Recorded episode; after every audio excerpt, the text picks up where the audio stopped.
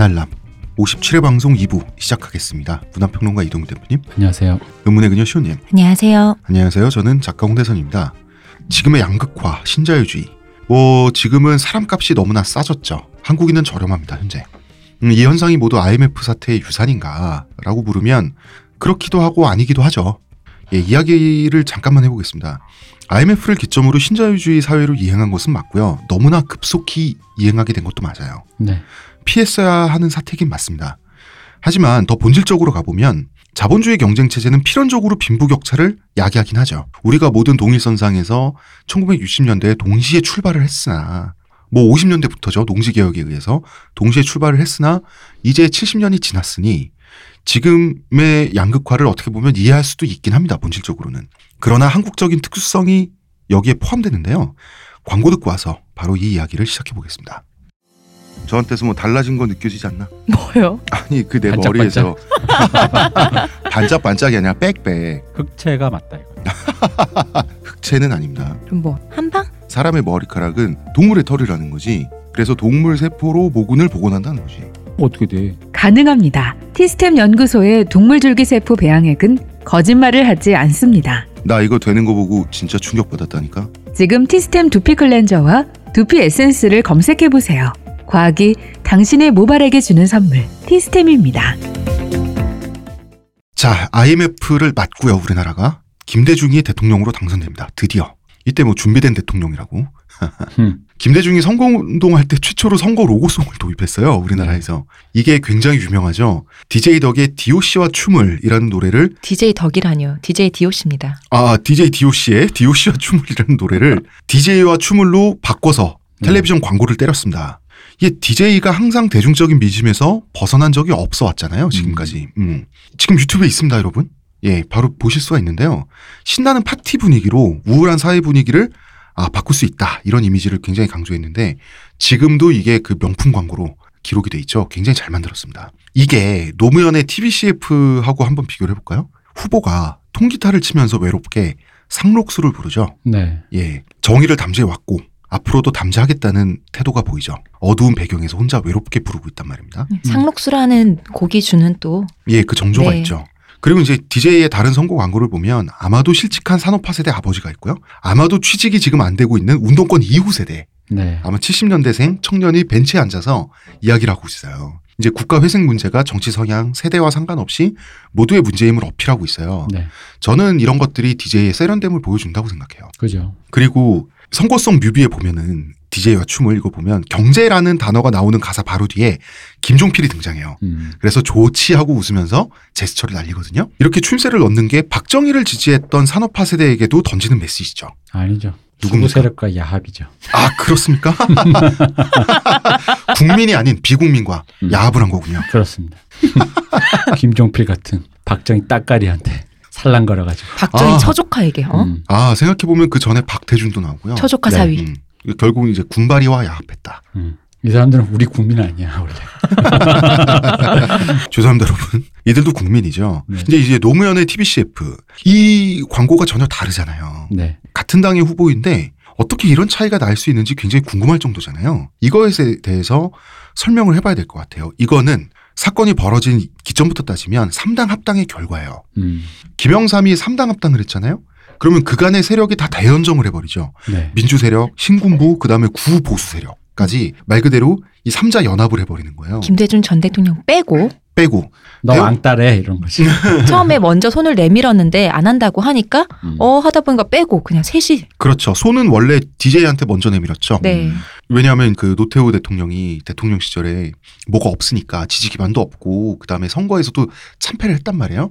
그리고 국정을 이끌 자신이 없으니까 DJ에게 도와달라고 했는데 도와달라고 하면서 이런 것까지 제안했습니다. 광주 사태 당시엔 사태라고 불렀으니까 그 권력자들이 광주 사태의 모든 그 해결 권한을 모두 주겠다. 라고까지 했는데도 DJ 입장에서는 사실 자기들은 살려달라는 얘기니까 음. 거절했고 그 다음에 YS에게 제안을 했던 거죠. YS는 DJ보다 먼저 대통령이 되기 위해서 3당 합당을 감행을 했던 거고요. 그 대연정을 하고 남은 결과가 꼬마 민주당이라고 하는 그 진짜 폐허만 남은 간판만 있는 민주당이었죠. 맞아요. 예, 이 폐허를 이끌고 DJ는 뭐가 없잖아. 음. 음, 간판만 있잖아요.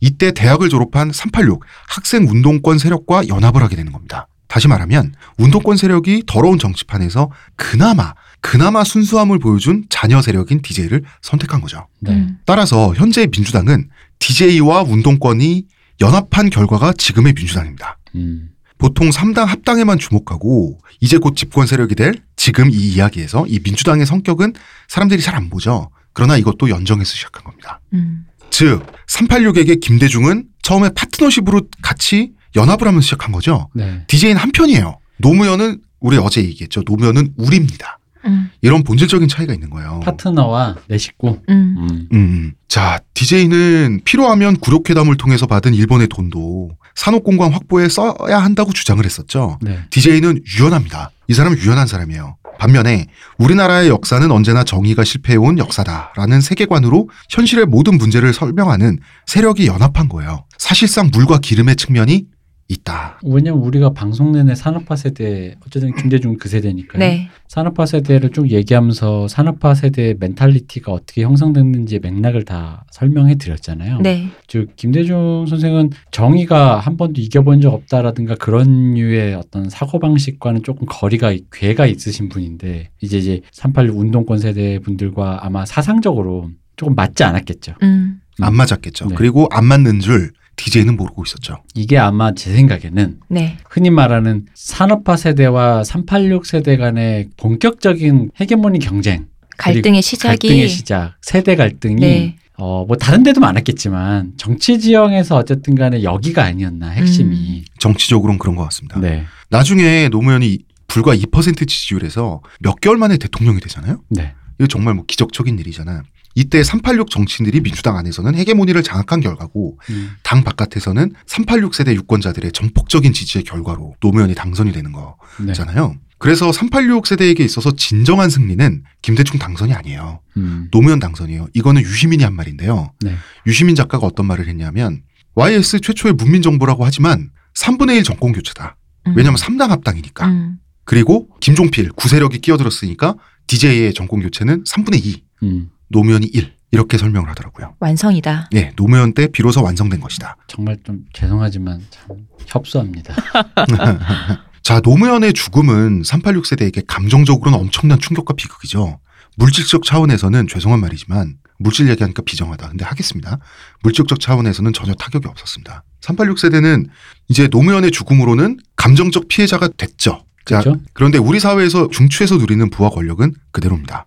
자, 선은 필연적으로 패배한다라고 하는 낭만적인 세계관은 사실 영화에도 투사가 됐어요. 왕이 된 남자 광해. 네. 광해군은 사실 단점도 있고 나름 폭군이었어요. 나름이라뇨. 그냥 폭군이었지 않나요? 그렇죠. 성격은 무진장 나빴습니다. 그런데 정의로운 사람은 바로 정의롭기 때문에 비극적인 최후를 맞는다고 하는 그 세계관에 맞게 광해군의 정치가 굉장히 그 정의 로운 것으로 많이 윤색이 된 결과가 왕이 된 남자 광해죠. 이 광해군 열풍이 불었었잖아요. 네. 광해군을 재해석한다. 나는 그 열풍이 불 때 무슨 생각했냐면 사람들이 대부분 사람을 되게 깜빡깜빡 본다라는 생각이 드는 거예요. 음. 왜냐면 아니 당연히 광해군이 어쨌든 간에 왕자 교육을 받고 자랐으면 머리가 있었겠지. 근데 광해군 옛날엔 폭군이니까 미친 사람이잖아. 무슨 마약 중독자 뭐 그런 거 있잖아. 맞아. 그걸로 났죠. 난교, 어. 섹스 파티 막뭐 미친 사람, 사람 막 색정증. 어, 사이코패스 이렇게 생각하다가 갑자기 걔가 무슨 정치 얘기했다 그러니까 어 하면서 난 그래서 사람을 얼마나 깜빡깜빡 봤길래 그런 얘기 좀 했다고 갑자기 또 되게 무슨 뭐 뜻을 가진 임금에 뭐 좌절된 뭐 서사를 쓰는 거예요. 이상하다. 세상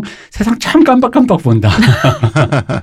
음. 그리고 대동법은 광해군 때 실행이 되기 시작한 거지 광해군이 처음부터 만들어서 한 게 아닙니다. 그 아이디어는 예. 거기서 이제 구현된 아까도 우리도 뭐, 뭐야 의료보험 뭐 금융실명제 토지 공개념 그게 뭐 그 사람이 뭐 단독으로 그거 한 겁니까 그 이전부터 계속적으로 그게 있었던 거지 그래서 대동법도 조선시대 내내 떡밥이었고 네 논의가 진행돼 왔고 발전돼 오다가 광해군 때 이르러서 그렇게 된 거지. 그러니까 우리 인물론에서 벗어날 필요가 있다. 음. 어차피 조선이란 나라가 민본의 이념에서 시작된 나라이기 때문에 민본을 이념으로 건국된 나라에서 대동법 만민평등법이라고 하는 것은 영원한 떡밥일 수밖에 없는 거예요. 네. 국가적 태산 쪽으로. 노무현 전 대통령이랑 같이 투사됐던 게 또 광해군의 북방해교였잖아요. 맞아요. 그것 때문에 더 투사가 돼서 광해군을 다시 소환한 게 아닌가. 그렇죠. 확실히 과- 왕이 된 남자 광해에서 광해군은 노무현이 투사된 그 결과죠. 네. 자, 아무튼 DJ부터. DJ는 총체적인 난국 속의 대통령이 됐죠. 한국이 신자유주의 세계로 급속히 이행하고 극심한 양극화가 진행되기 시작한 때가 김대중 정권인 건 맞죠. 네. 이것 때문에 우리나라 진보의 선악의 이분법을 깨보려는 좀 머리 좋은 사람들이 있어요. 이런 사람들은 사실 DJ는 진보가 아니라 우퍼였어 라고 야지를 놓거든요.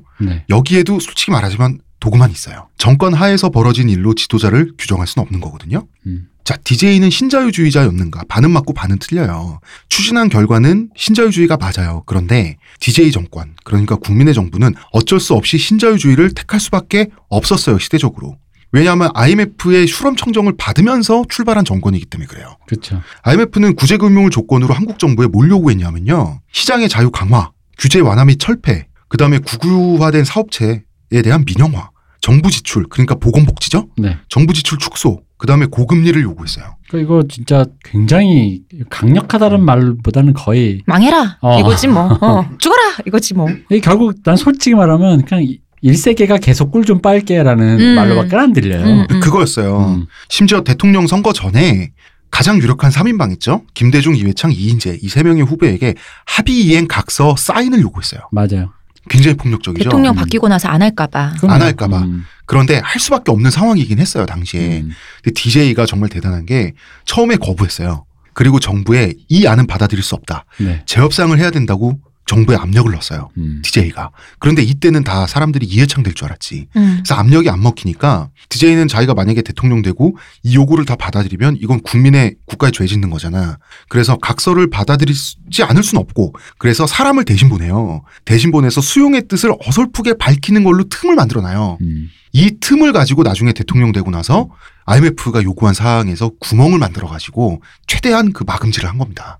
이 사람 마금질의 천재예요. 아무래도 이분은 어쨌든 경제 그 전공을 네. 하신 분이니까 김영삼 대통령의 1만 달러 같은 그런 깜빡깜빡과는 조금 디테일에서 음. 디테일에서 차원이 다르죠. 완전히 다르죠. 일단 이분이 박정희와 같은 세대, 같은 계급적 배경을 가진 분이라고 우리가 누누이 설명했는데 사실 금모으기 운동 굉장히 유명하죠. 네. 이거 박정희와 공통점이 있어요. 네. 어쨌든 하나로 만드는 거예요. 음. 금을 모은다라고 하는 하나의 행동을 추진시켜 가지고 전 국민을 하나로 만드는 거였어요. 그리고 성공했어요. 맞아요. 굉장히 상징적이죠. 그때 이제 IMF에서 구제금융 받은 그 총 액수가 결국은 다 상환하면서 국가가 쓴 거죠. 580억 달러인데요. 금모으기 운동을 통해서 모은 금이 22억 달러예요. 음. 그래서 금모으기 운동으로 우리가 벗어났다고 하기엔 굉장히 적은 돈인데 22억 달러라는 돈도 또 한편으로 어마어마하죠. 엄청나고 게다가 이제 그것도 있죠. 이 난국을 타개하기 위해 함께 국민이 했다. 함께했다라는 어. 그 마음을 심어줬죠. 어. 그 마음을 심어줬죠. 그래서 네. 이 과정을 통해서 IMF를 극복하면 전 국민이 극복한 게 되는 거죠. 그렇죠. 그걸 만든 거고 그리고 외국에 선전이 되죠. 맞아요. 이런 거는 한국 말고는 다른 데서 불가능한 거거든. 음. 이런 무브먼트를 만들어냈다는 것은 이 사람의 대단한 정치력을 보여주죠. 그리고 빨리빨리 마금질을 해야 되니까 대를 위해 소를 희생할 수 있다. 음. 갈아 넣는다. 대표적으로 갈린 사람들이 창작자죠. 이거 책 대여점 네. DJ가 만든 거지 않습니까? 네. 맞습니다. 만화가들, 소설가들, 어, 다 망했죠. 네. 예. 뭐책 대여점 얘기는 뭐 따로 하지 않겠습니다. 하지만 최대한의 마금질을 해야 되기 때문에 나고자를 위한 사회 안전망 확보 있죠. 여기에는 뭐 거의 총력을 기울였습니다. 그래서 IMF가 강요했던 게 떨려져 나가는 사람들, 망하는 사람들을 위한 그 사회 안전망 확보, 정부 지출 하지 말라고 했잖아요. 네. 하지만 DJ는 어설프게 각서에 사인을 한 것도 아니고 안 한 것도 아닌 어설픈 상태를 만듦으로써 틈을 만들어 놨잖아. 이 틈을 통해서 사회 안전망을 최대한 확보하는 겁니다. 그리고 이제 직업 공간이 축소되잖아요. 없는 돈에도 직업 공간이 축소되는 걸 벌충해야 되잖아. 네. 후 세대를 위해선. 그래서 시급하게 만든 게 IT 벤처 사업 기업인 거죠. 근데 이제 사실 요 얘기까지 들으면 그래봤자 그렇게 뭐 많은 사람들 구제하지도 못했고 IT 벤처는 결국 버블된 거 아니냐라고 말하는데 그러니까 그 말도 맞는데 음. 이게 이런 느낌이에요. 이런 이 상황이 어느 정도 상황이었냐면 그 지붕에서 물이 새. 근데 어쨌든 간에 이 물이 음. 새는데 손으로밖에 받을 수가 없어. 음. 그럼 손으로라도 어쨌든 퍼내야 되는 그런 상황인 거예요. 음. 그냥 맞습니다. 그거라도 그거라도 하지 않으면 진짜 한한 시간 후에 물이 잠기는 걸 30분 만에 잠기는. 그러니까 그거라도 하자라는 음. 식으로 했는데 사실 이 상황에서는 그럴 수밖에 없었다는. 그럴 수밖에 없었고 어 뭐 버블 붕괴 나중에 아이 그 벤처 버블 붕괴하고 나서 살아남은 네. 기업들은 그래도 우리 사회에서 지금 경제적으로 역할을 하고 있는 건 사실이거든요. 그럼요. 음, 무엇보다 3년 앞서서 구제금융을 조기 졸업하죠. 조기 네. 졸업할 필요성은 강했습니다. 수렴 청정이 계속될수록 이 미친놈들이 IMF 한국적인 특수성을 이해를 안 해주고 한국은 원래 기업의 부채 비율이 높아요. 네. 높은 부채 비율을 계속 돈을 굴려가면서 버텨왔고 성장해 왔는데 그걸 인정을 안 하니까 수렴 청정이 계속될수록 기업들이 자꾸 날아가고 직업 공간은 계속 축소되는 거예요. 그러면 구제 구임용에서 빨리 조기 졸업할 필요성은 강해요. 몇 개월 먼저라도 조기 졸업을 해야 그만큼 더 많은 건지죠? 직업을 건지는 거예요. 음. 우리나라에서 그렇기 때문에 급하게 조기 졸업할 필요성은 강했는데 조기 졸업을 하는데 성공했어요. 성공하는데 DJ가 대단한 건 뭐냐면 이때 DJ의 정권은 연립 정권 성격이죠. 네. 자 대통령 DJ 그 다음에 국무총리 김종필. 김종필이 데리고 있는 사람들은 구공화당 세력이죠. 뭡니까? 나쁘게 말하면 유신 독재 세력이죠. 그렇죠. 그런데 국가 주도로 국가의 산업을 관리해본 경험이 있는 사람들은 이 사람들이죠. IMF의 그 진짜 신자유주의 물결에 총 공격을 받는 상황에서 우리나라가 국가 주도로 국가의 산업을 최대한 방어해낸다. 네. 라고 하는 것은 구공화당 세력이 더 잘할 수도 있죠. 경험이 있으니까. 자기를 괴롭혔던 세력이고 소외시켰던 세력이지만 과감하게 필요한 사람들을 이때 맡겨버립니다. 이게 이제 DJ 가. 그 사실 우리 방송 느낌으로 말하자면 산업화 세대 정치인의 마지막 최후 대연정이죠. 음. 예. 산업화 세대 출신 정치인이 좌우막론하고 음. 해서 국가의 위기를 통으로 막았다. 음. 어쨌든 간에 막아냈잖아. 자, DJ는 슬플 수도 있고 기분 나쁠 수도 있고 도덕적 순결성을 잃을 수도 있어요. 이것 때문에. 이것 때문에 유시민 같은 사람들은 3분의 2 정권 교체다라고 이렇게 폄하해서 말하기도 했지만 아 그럼 싱크대 달아 그냥 깨끗하게 뭘 개천에 뭐, 뭐 이렇게 무슨 가재도 살고 벌레도 살고 싫으면 그냥 싱크대 달고 그냥 빡빡 닦으면 돼 옥시크린으로. 이때는 조금이라도 빨리 돼요. 아이 뭐 왜 안 돼? 조금이라도 빨리 IMF의 수렴 청정에서 분리 독립하는 것만이 나라가 살 길이잖아. 조금이라도. 네.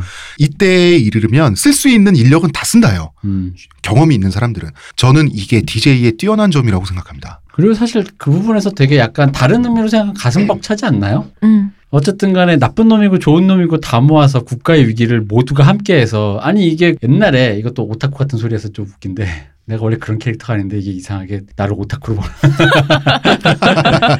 그 옛날 뉴건담이라는 그 극장판 애니메이션이 있었습니다. 네. 거기서 보면 그, 아, 그 뭐 엑시즈인가 하여간 그게 지구로 떨어져요. 그 처음에 건담들이랑 저쪽 편이랑 막 싸우다가 그게 지구로 떨어지면 완전 대재앙이니까 마지막에 니편내 편 없이 그 건담류의 그 로봇들이 그 밑에 떨어지는 그거 밑에 붙어서 함께부터 추진해서 그걸 다시 끌어올려요. 우주 바깥으로. 그러면서 막 터져 나가지 막 그게 막 지구 막 들어가니까 막 불타면서 로봇들이 막 터져 나가면서 그 결국은 여- 이것처럼 좌우가 합해서 그 지구로 떨어지는 별을 막아 어. 그걸 막아버리는 거란 말이야. 반면에 YS는 여당과 음. 그다음에 정권의 헤게모니에서 민주화 세력 외에는 다 소외시켰단 말이야. 네. 삼당합당을 했지만 그 결과가 1만 불 집착이고 음. 그러니까 그렇게 해서 했을 때 그게 서- 결국 너와 내가 싸웠긴 했지만 어떤 희생을 막기 위해서 너와 내가 합쳤다라는 건 다른 의미로 되게 가슴 벅차는 순간인데 음. 그 애니메이션 마지막만 보면 되게 가슴 벅차요 진짜. 음. 근데 이제 그런 의미로도 이해해 줄수 있을 법한데 음. 굳이 이거를 순결성 논쟁을 따지면서 진짜 싱크대로 아까 말씀드렸듯이 옥시크림 빡빡 닦아서 세균 없애듯 이런 느낌으로 만들려고 하는 그 뭔가 난 그게 좀 이상한 집착같이 느껴진다는 거죠. 근데 도덕적 순결성? 근데 YS 말입니다. 네. YS도 장택상이 발탁한 인물이잖아요. 네. 대지주의 아들이 대선주의 아들을 발탁했잖아. 그죠. 이 정근대적인 경제 기득권, 네. 이 도련님들은 어, 한국 경제 역할을 한 바가 없지 않나. 이런 생각마저 드는 거야. 예를 들어서 민중의 경제적 요구를 이해한 사람은 박정희, 김대중 두 사람이고 네. IMF를 수습한 것도 DJ인데 하층 계급 출신이잖아요. 그렇죠. 이런 생각도 들어요. 저는 전- 이상한 얘기 들은 적 있어요. 뭐요? 386 출신임이 분명한 그러니까 50대 분이 그럼 386이잖아요. 몇 년 전에 들은 얘기인데 IMF를 김대중이 오게 했다는 거예요. 아니 자기가 사고를 치고 자기가 막은 거야? 그런가 봐요. 최고인데. 머릿속 머릿속 이- 아니 이번에 그 세대를 살아놓고는 한창 때 살아놓고는 뒤섞여서 김영삼이잖아요 했더니 김대중이지 이러는 거예요 어, 저한테. 그거 YS가 평생 주장하다 죽은 건데. 어, DJ 때문에 IMF 왔다고. 무슨 소리 하고 계시는 거지? 이런 생각을 한 적이 음. 몇년 전에 있어요. 할 말이 없다. 진짜. 자, 그렇습니다. 자, 그러나 우리나라는 IMF를 졸업하기 위해 IMF 체질이 됐죠. 네. 그렇죠. 예. 하지만 국민들은 전반적으로 DJ의 입장과 노고를 이해해 줬죠. 왜냐하면 그렇지 않고서는 정권이 재창출될 수가 없었어요. 노무현의 인지도라고 하는 것은 전 국민적으로는 굉장히 없었어요. 그런데 노무현이 당선됐다는 것은 DJ의 노고를 인정해 줬다는 반증이죠. 그렇죠. 예. 근데 노무현의 등장이 진짜 임팩트가 있긴 했어요. 아, 임팩트 최초의 어마어마했습니다. 임팩트가 그 전두환 청문회 때잖아요. 네. 거기서 네. 진짜로. 그래가지고 당신은 당신 뭐였지? 당신은 뭐야 쓰레기야? 악마야? 아, 당신 악마야인가? 그래서 명패 집어 던졌다가 어. 사과했단 말이야.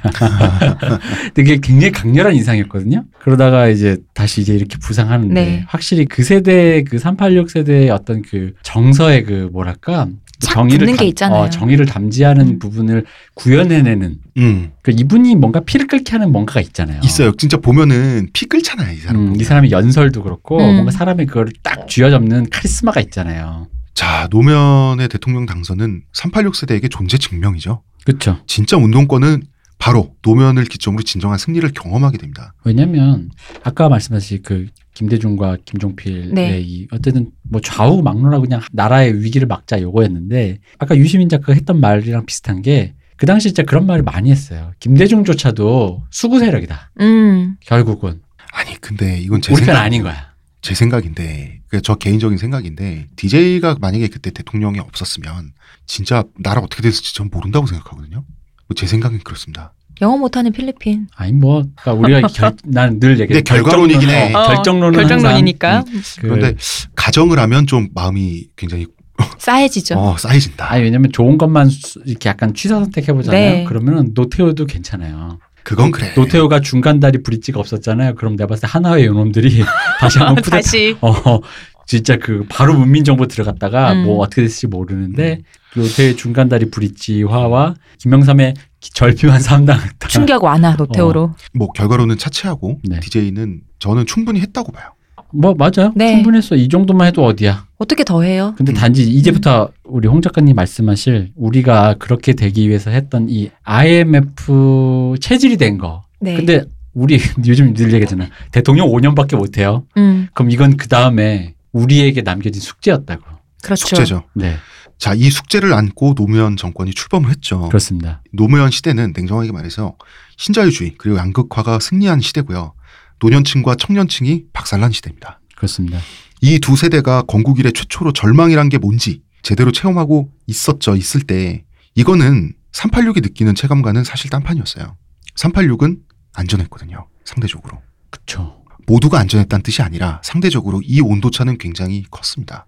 이미 관료 조직 안에 386들은 대거 들어가 있었고요.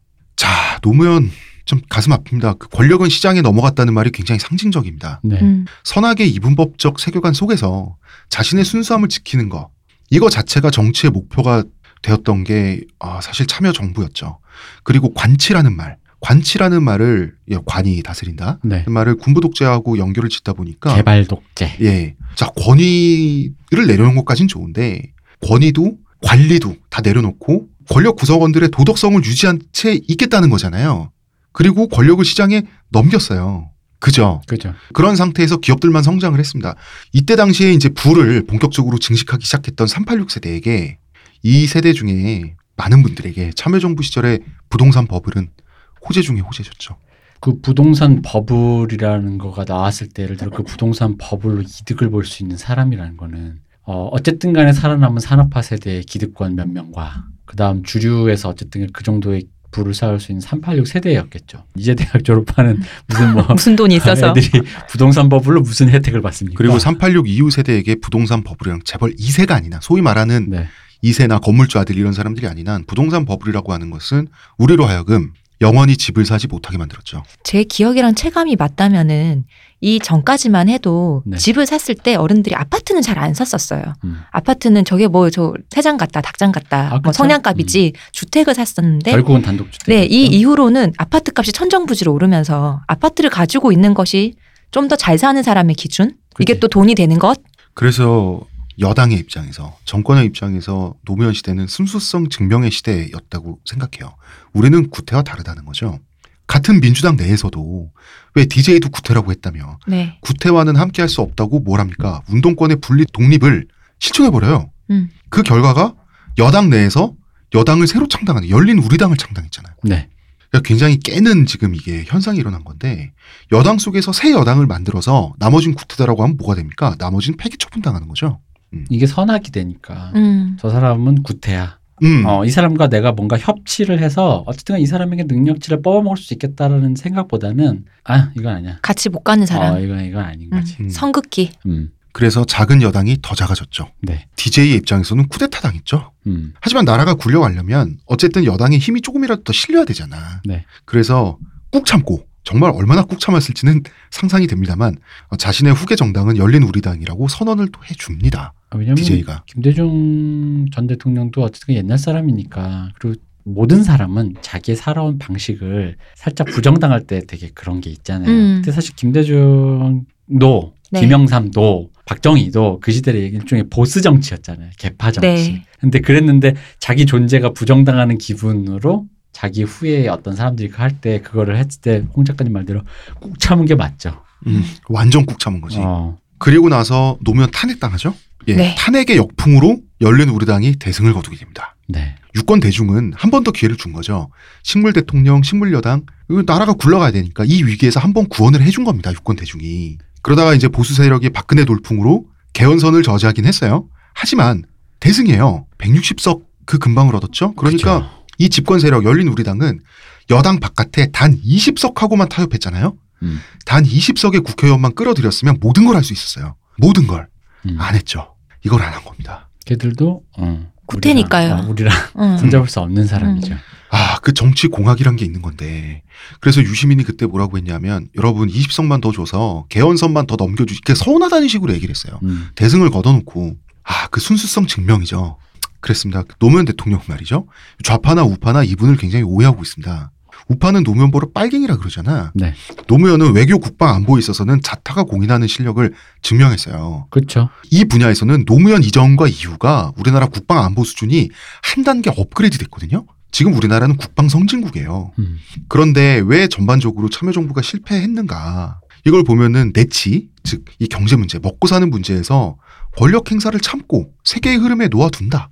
거시적으로는 방치에 가까웠던 거죠. 진단이 잘못됐어요. 예. 음. 아까 말씀드린 IMF 체질이 됐으니까 어쨌든 간에 위기를 넘겼으니 그러니까 예를 들어 그거 있잖아. 우리가 어쨌든 우리 집이 어려우니 아버지가 한 두 시간만 잡- 참고 한 석 달 일하겠다라고 했으면 그 다음엔 잠도 자게 해주고 음. 아버지가 잠깐 한 달만 쉴게 하고 있으면 한 달만 쉬세요 했을 수 있는데 음. 갑자기 아빠 오늘부터 쉬면 어떡해 계속 두 시간씩 일해야지 나 대학교 가야 되는데 이래 버리면서 아빠를 골로 가게 만드는 그런 느낌이랄까 너무나 적절하다. 어, 아니, 계속 굴린 거, 계속 굴려버린 거예요. 아니, 그거는 음. 비상사태였다니까? 그렇지. 비상사태였기 때문에, 아, 알겠어까진 됐는데, 음. 그래서 손으로 위에서 떨어지는 물 중에 내 손에, 내 손으로 뜯을 수 있는 것만 떠냈다고요. 그런데 네. 나머지 흘러간 물, 나중엔 어떻게든 좀 해줘야 될 거 아니야. 근데 그렇죠. 이것이 흐름이다라고 해서 어. 그 물기를 그냥 그대로 냅둬 버렸다. 왜냐하면 DJ가 왜 그렇게 급하게 IMF 수렴청정 체제를 네. 벗어났겠어요. 음.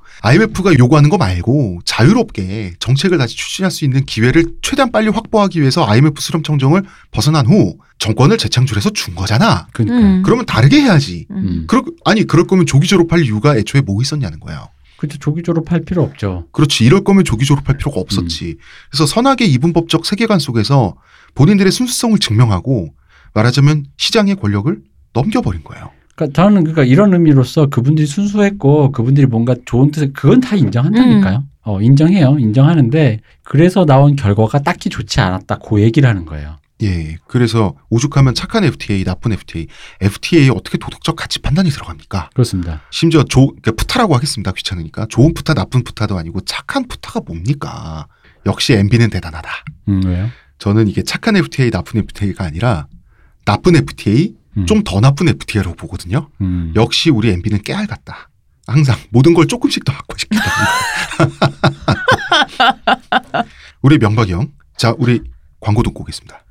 하루의 건강을 위해 자 아로니아 농축액을 물에 섞어 마시는 것도 귀찮다고. 그런 당신을 위한 평산네이처의 새로운 야심작 하루니아 하루에 한 포 알약으로 섭취하는 아로니아 농축액입니다. 이제 건강과 함께 간편함도 챙기세요. 국내 최대 함량, 최다 판매를 자랑하는 평산네이처가 만들었습니다. 전 편한 게 제일 좋아요. 하루니아. 반가운 분이 등장하셨네. 저 이분 좋아합니다. 현재 살아있는 이명박 말이죠. 네. 유일한 전직 대통령입니다. 음. 저는 그 이분이 정말로 정말로 마음에 들어요. 어떤, 어떤- 면에서요? 이 사람이 실제 세계에서 존 윅이 살아있으면 이런 캐릭터다. 사실 손, 존 윅이 손에 총만 없으면 어, 그래서 존- 영화에서 존 윅은 되게 멋진 사람이지만 네. 실제 세계에서 그렇게 사람 목숨을 아무렇지 않게 headshot 빵빵 날리면서 끝까지 살아남는 사람의 실제 모습은 이명박에 그렇지 않을까? 음. 이분에 가깝다. 음. 소트빨도 비슷하다. 그건 얼굴이 인정. 어. 얼굴이 음, 그리고 우리 명박이 형 말이죠. 네. 음식을 너무 맛있게 먹어. 진짜 아유 오뎅 찰지게 드시는 아 거라. 정말 따라갈 수가 없어. 나는 그 군대에서 밥 먹는 거 있잖아요. 음. 그 밥을 그렇게 맛있게 드시냐? 어떤 캐릭터로서 굉장히 그 어떤 어, 그러니까 그 캐릭터성이 굉장히 가치가 있어요. 예. 그러니까 그 캐릭터를 이해하고 나면 모든 행동이 예측 가능하다. 네. 뭐 뽑은 게 잘못이지 뭐. 그 그러니까 사람이 잘못된 게 아니야. 그 사람도 잘못이야. 아니 아니 왜냐면 나는 저 솔직히 말해서 진짜 솔직히 전 솔직히 네.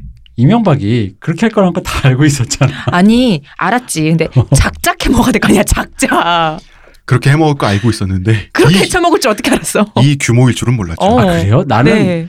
나는 맞아 마른 오징어에 쥐어짤 정도로 그럴 거라는 거 그럴 것 같았어. 그렇게 해쳐먹을 줄은 몰랐지. 음. 자 다시 노무현 이야기. 참여정부 시대를 거치면서 그야말로 양극화 전성 시대가 개막되죠. 사실 국민들이 노무현을 선택한 것은 DJ의 통치에 대한 동의의 신호였잖아요. 그렇습니다. 그래서 new face인 노무현에게 DJ보다 더 많은 표를 줬어요. 음. 훨씬 많은 표를 줬습니다. 보통 노무현은 무능하다, 무능했다라는 경제를 말아먹었다라는 보수의 프레임이 있죠. 이 프레임에 맞서서 이 노통의 지지자들은 그래프를 막 동원해가지고 참여정부의 경제 실적이 이명박 박근혜보다 훨씬 좋았다라는 이런 그 팩트를 내놓잖아요. 네. 일단 이명박 박근혜는 뭐 실드가 불가능해서 논외고요. 자 수치는 좋아요. 참여정부 시절에 수치 좋습니다. 그런데 왜 우리 하나하나는 가난할까? 야는 거죠. 왜 더 가난해졌을까? 자 여러분 경제가 성장해도요 우리 돈이 아니라서 그래요. 우리한테 돈 안 주고 자기가 성장했으니까 성장은 했으니까 그렇겠죠. 자 나한테 돈이 안 왔는데. 음. 그렇습니다. 권력을 시장에 넘기니까 어떻게 됐습니까? 국민의 희생으로 성장한 대기업이 자기네들 몸만 불렸잖아. 네. 뭐냐면 대표적으로 참여정부의 경제 정책은 삼성경제연구소의 보고서에 거의 전적으로 의존하다시피 했습니다. 자, 요 얘기를 최근 토론회에서 문재인 후보가 부정했어요. 음. 어떻게 그것만 보고 하겠냐. 말이 되는 소리를 해라. 라고 했어요. 그것만 보고 하진 않았겠죠. 네. 그것도 봤죠. 그리고 거기에 특별히 많이 의존했다고요. 음. 그건 그냥 말이에요. 그리고 노무현이 자, 이건희의 집사라고 불리는 사람이 있죠. 이학수. 네. 예, 삼성의 아주 핵심적인 임원이죠. 뭐 나쁜 말로는 이건희의 마름이라고도 합니다. 이 이학수를 학수 선배, 학수 선배라고 부르면서 많이 의지했던 사실은 사실 널리 알려진 팩트죠. 마름이라고 말하는 그 말도 되게 비열하다. 네. 남을 욕하기 위해서 그걸 굳이 계급을 동원한 거 아니에요. 머슴이다 이런 식으로. 왜 그런 식으로 얘기를 했냐면 이학수를 이건희의 마름이라고 했던 사람들은 다름 아닌 민주화 세대입니다. 그러니까요. 그냥 욕을 할 거면 그냥 욕을 하지. 거기에 굳이 또 계급을 동원해서 뭐보다 못한 어떤 천한 계급처럼 만 원래 위치시키는. 욕하는 데는 그런 거 아니겠어요? 아, 하긴 그러네. 아빠가 네. 개도 되고. 그런 거 아니겠어요? 음. IMF를 거치면서 대기업들이 많이 날라갔지만 살아남은 대기업도 있죠. 그럼 죽은 대기업들이 남은 사채가 있을 거 아니야. 네. 살점, 계열사니 뭐니 이걸 다 흡수하게 됩니다. 음. 그러면서 더욱 강해지는 거죠. 살아남은 애들은. 국민의 피와 살을 먹고 자란 이 공룡들 말이죠. 이 공룡들은 노무현 시절부터 자유의 날개를 달게 됩니다. 그러면서 소위 말하는 경영 합리화라는 게 판을 치게 되죠. 경영 합리화가 뭡니까? 사람 안 뽑는 거예요. 정규직 안 뽑고 중소기업에 아웃소싱 주는 거예요. 그럼 중소기업들은 대기업 앞에 벌벌 길죠. 네. 왜냐하면 자기한테 그 수주를 줘야 되니까. 음. 그러면 싼값 승부를 벌여야 되죠. 싼값 승부 뭡니까? 중소기업 안에서 뭐 합니까? 가격 경쟁력을 위해서 직원들을 쥐어짜죠. 그리고 하청에 재하청으로 갈수록 이 쥐어짜이는 현상이 점점 심해지는 거죠. 자, 70년대, 80년대까지 대기업과 중소기업 고용 비율은 대략적으로 반반이었다 그래요. 네. 그리고 외려 기회는 개인적으로 직원이 성공할 기회는 중소기업에 더 많기까지 했죠. 이제는 피라미드식 착취 구조가 완전히 만연해 있어요. 갑을 병정으로 이어지는 착취의 착취의 착- 재착취의 구조가 만연해 있고요. 자, 노무현 정권의 가을에 해당하는 2006년에 오면 말이죠.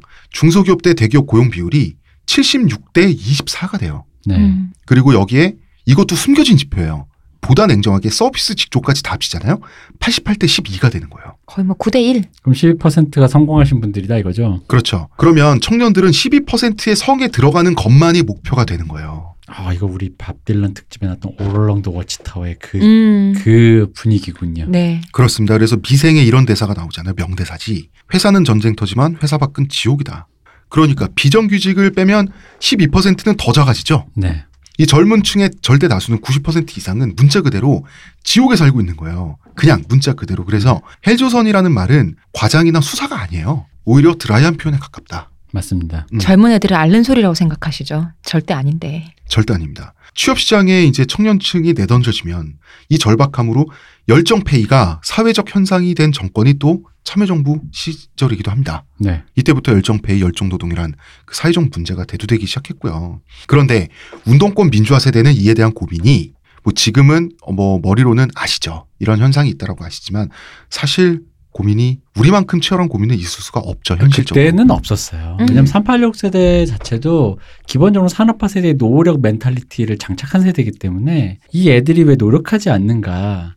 그리고 좋아서 하는 거, 그 먹고 살기 위해서 열심히 했다. 그리고 나는 내가 대의를 위해 민주화를 위해 내가 하고 싶은 것도 참아가며 했다라는 음. 어떤 그런 정신들을 갖고 계시기 때문에 일단 그게 이제 드러난 거지. 음. 이 사람들과 그 다음 세대들의 세계관의 충돌이 드러난 거죠. 음. 알아서 노력해라. 음. 그런 거잖아요. 근데 386 세대는 방학 때 막노동으로 1년 학비를 벌 수 있는 세대였거든요. 그죠. 그러니까 건실한 일이죠. 땀 흘리는 정직한 노동인데 음. 막노동으로 대학 졸업이 가능했던 경제적 구조에 대한 고려도 있어야 돼요. 지금 불가능합니다. 아 왜냐면 이거는 그러니까 방학 때 잠깐 하고 학기 때는 어쨌든 공부 열심히 해가지고 뭔가를 하면 됐다라는 것도 있었고 게다가 그때는 예를 들어 술 사주는 선배라도 있었지. 그렇지. 밥 사주는 누구라도 있었지. 요즘 뭐 누 그런 게 어디서 다 더치페이지. 게다가 방학 때만 해서 못 벌죠 방학 내내 그리고 이 그 악순환 있잖아 계속 알바를 해야 되기 때문에 장학금을 탈수 공부나- 없는. 어, 장학금을 탈 수 없는 그 악순환 구조 그런 거에 대해서 그걸 노력으로만 퉁치게 아까 얘기했잖아 두 시간만 자고 계속 하세요 음. 제가 가장 심각한 게 이런 겁니다. 386 세대가 조직한 시민 단체. 네. 시민 단체 뭐 정의를 위해서 조직된 거죠. 네.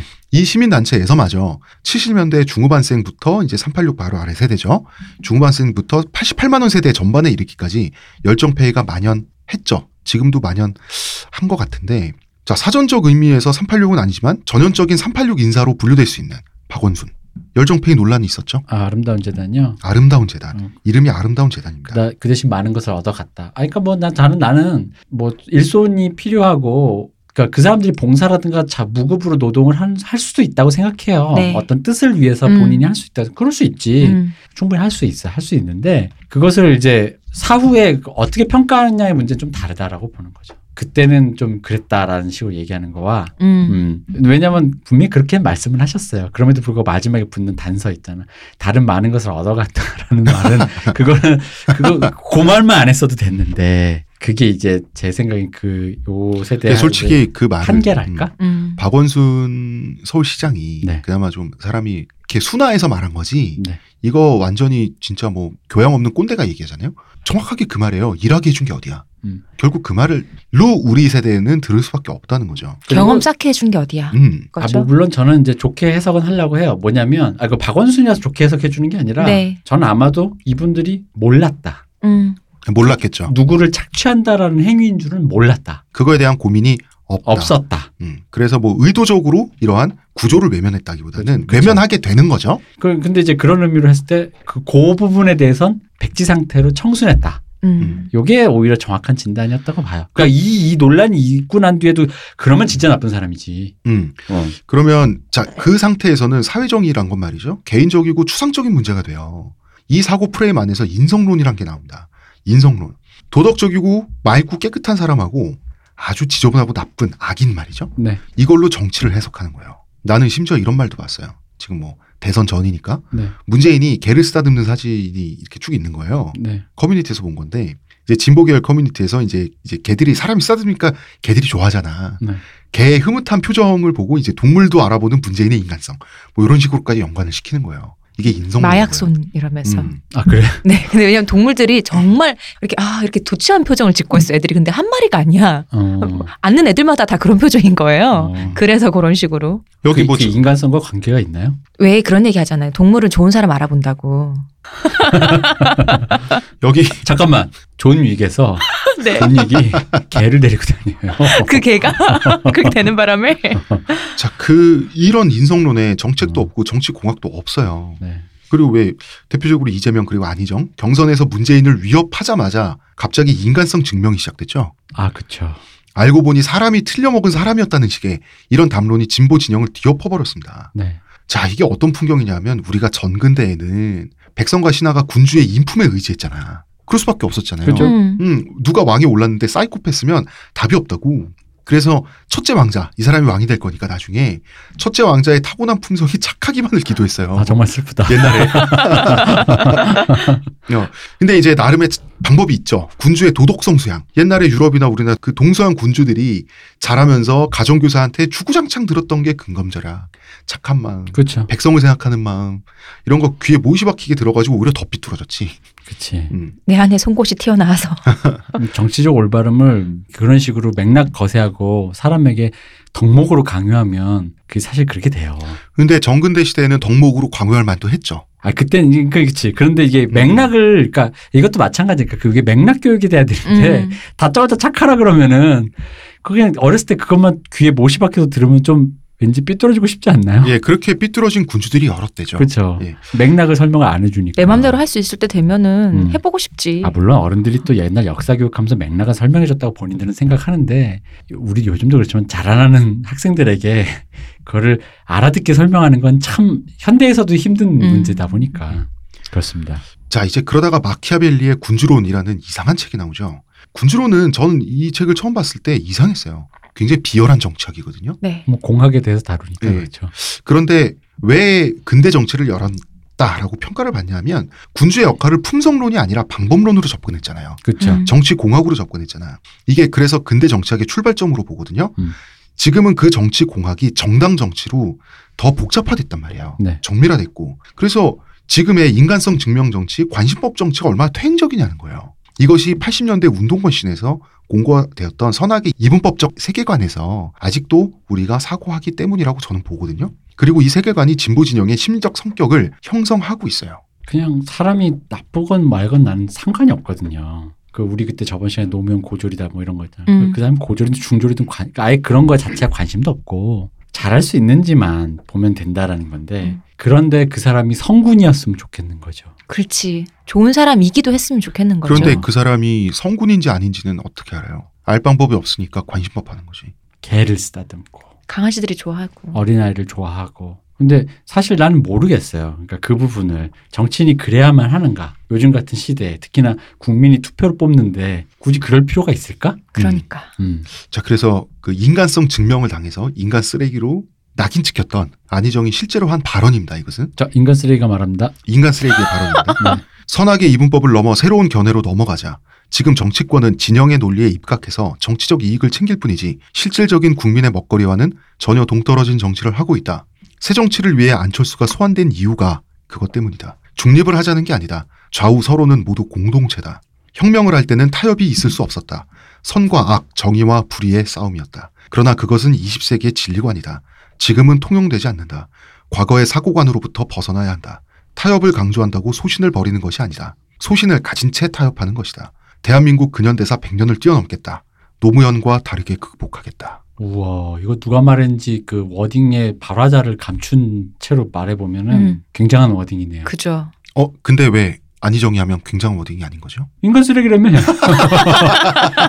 적폐 세력과 구- 손을 잡으려는 그런 평가를 받았죠. 기회주의자. 어. 박정희도 선이고 박근혜도 선이고 다 선이 가진 사람이야. 음. 기회만 호시탐탐 보는 거 아니야? 이, 이 얘기를 야, 내가 이- 틀려? 나 지금 나, 네, 나 그런 걸 읽은 것 같은데 어디서?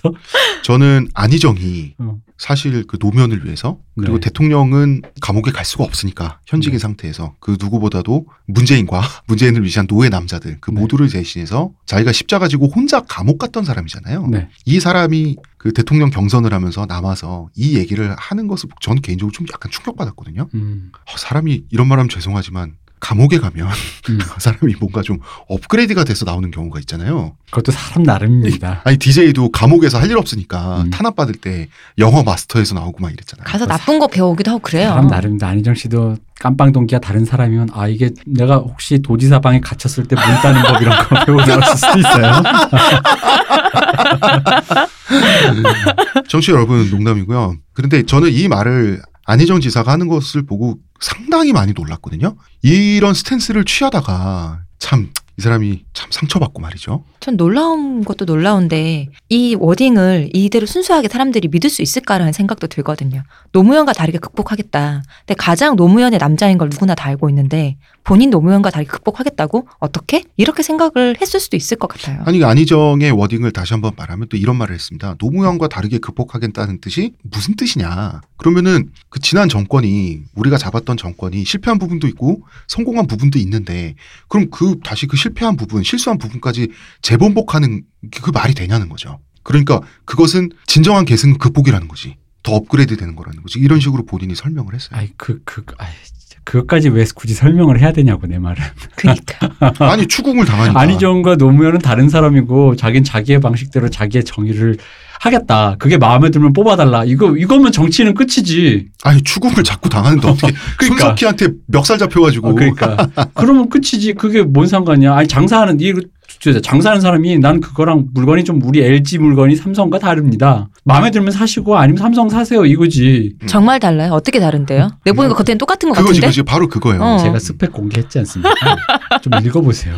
검색도 좀 하시고. 아니 제가 아이폰이 아니면 다른 거 없던데요? 안드로이드는 다 똑같은 거 아닌가요? 자, 선악의 이분법을 가질 수도 있고 선악의 이분법에 진실의 일면이 없진 않아요. 아니 그러니까 맞죠. 음, 그러니까 그, 사람의 의도와 다르게 악한 것도 있고 진짜 악한 의도를 할 수도 있고 선한 의도가 있는데 실패할 수도 있죠. 하지만 그것만으로 세상을 해석할 수는 없어요. 그리고 문제 해결은 더더욱 불가능하다. 세상이 그렇지가 않아요. 음. 그렇다면 엄마가 아빠가 애들을 훈육한다는 것 자체가 말이 안 돼. 아동 폭력이지.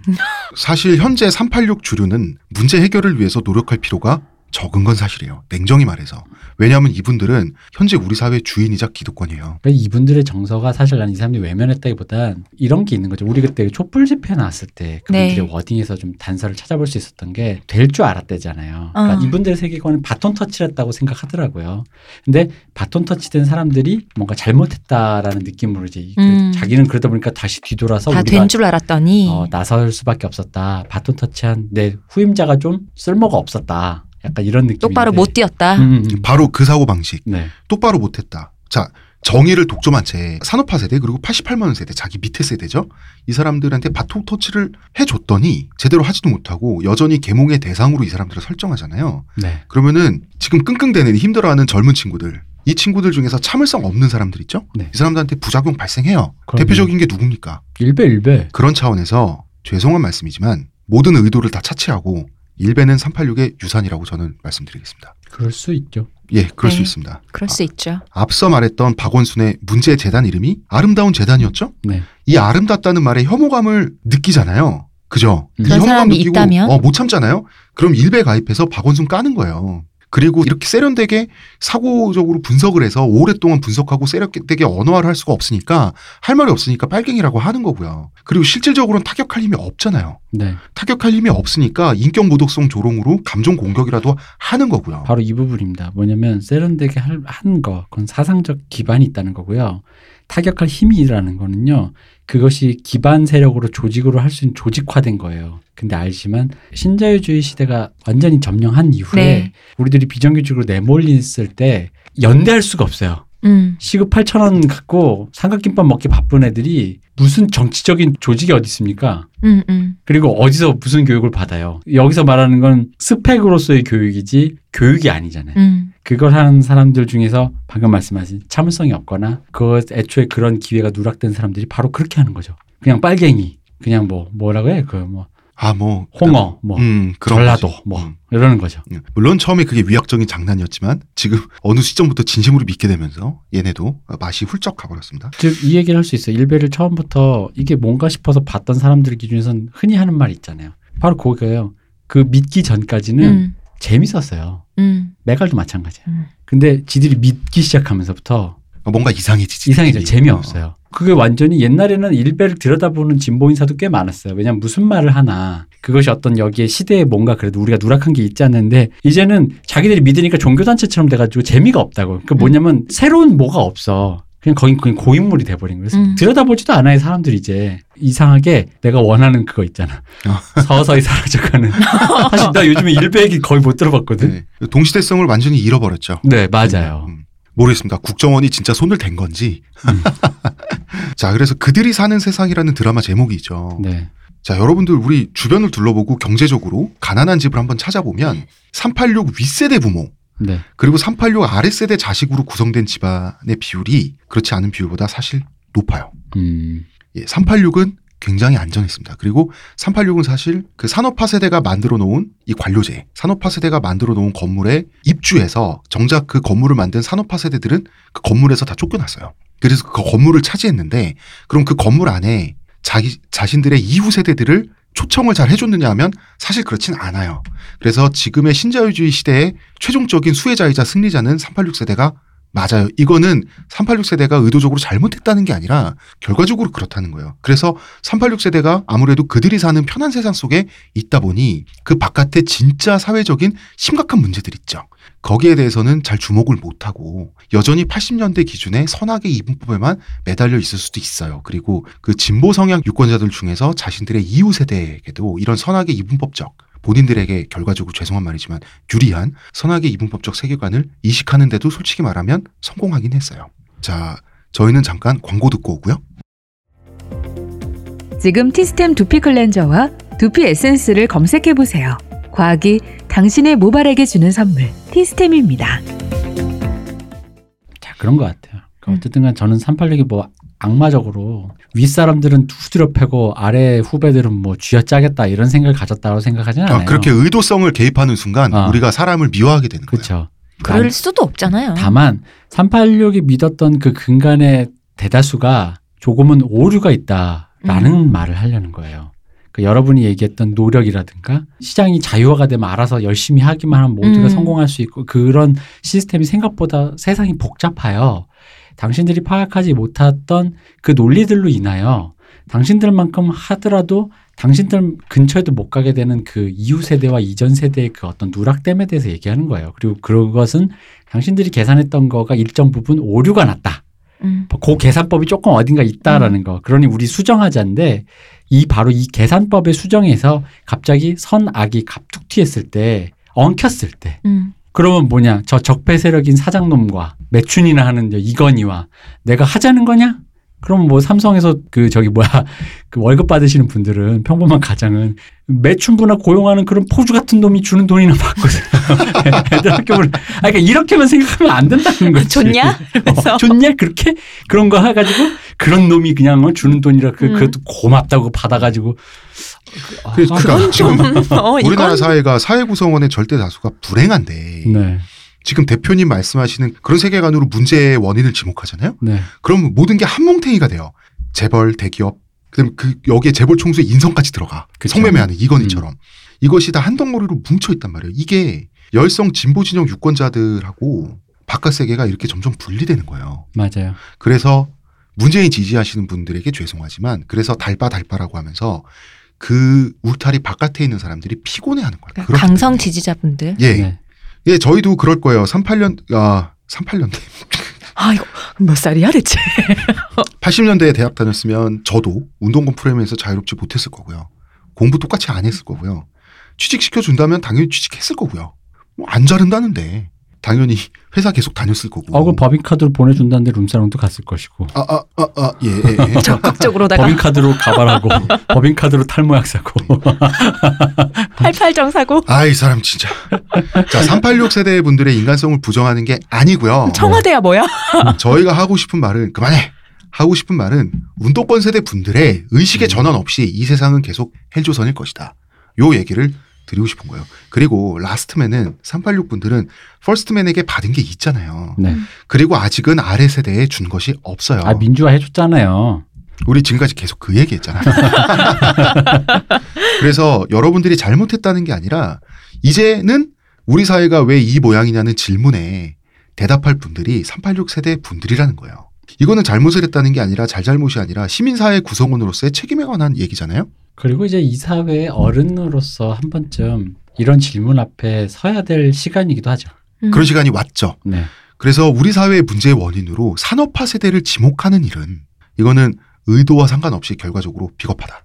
야, 이 얘기를 드리고 싶습니다. 그러니까 여러분이 이제 왜 우리 하- 회사 다니다 보면 이런 일 있잖아요. 왜 남의 지시만 받을다가 네. 흔히 뭐냐면 왜 45살 이 근처에 차장 부장 안 되면 우리 명퇴당하잖아요. 네. 웬만해선. 그때 이런 게 있어요. 대리나 과장 하면요. 한 번씩 검토를 받는 입장이거든요. 음.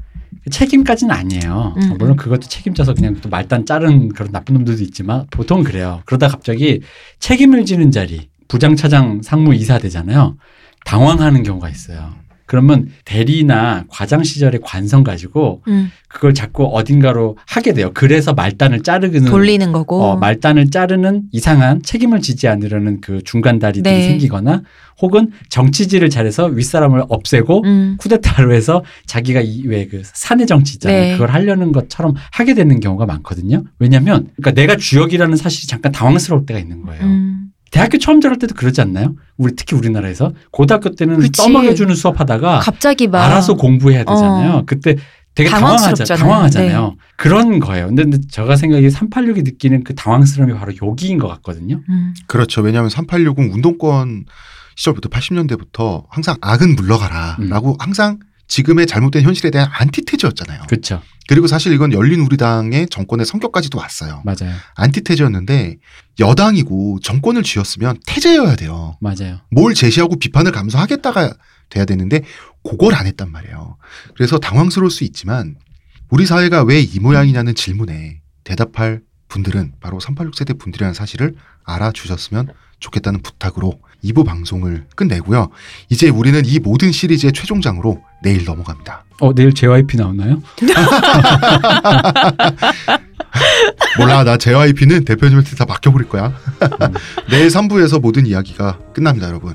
아, 의문의 그녀 시호님, 감사합니다. 문화평론가 이동기 대표님. 감사합니다. 감사합니다. 저는 작가 홍대선입니다.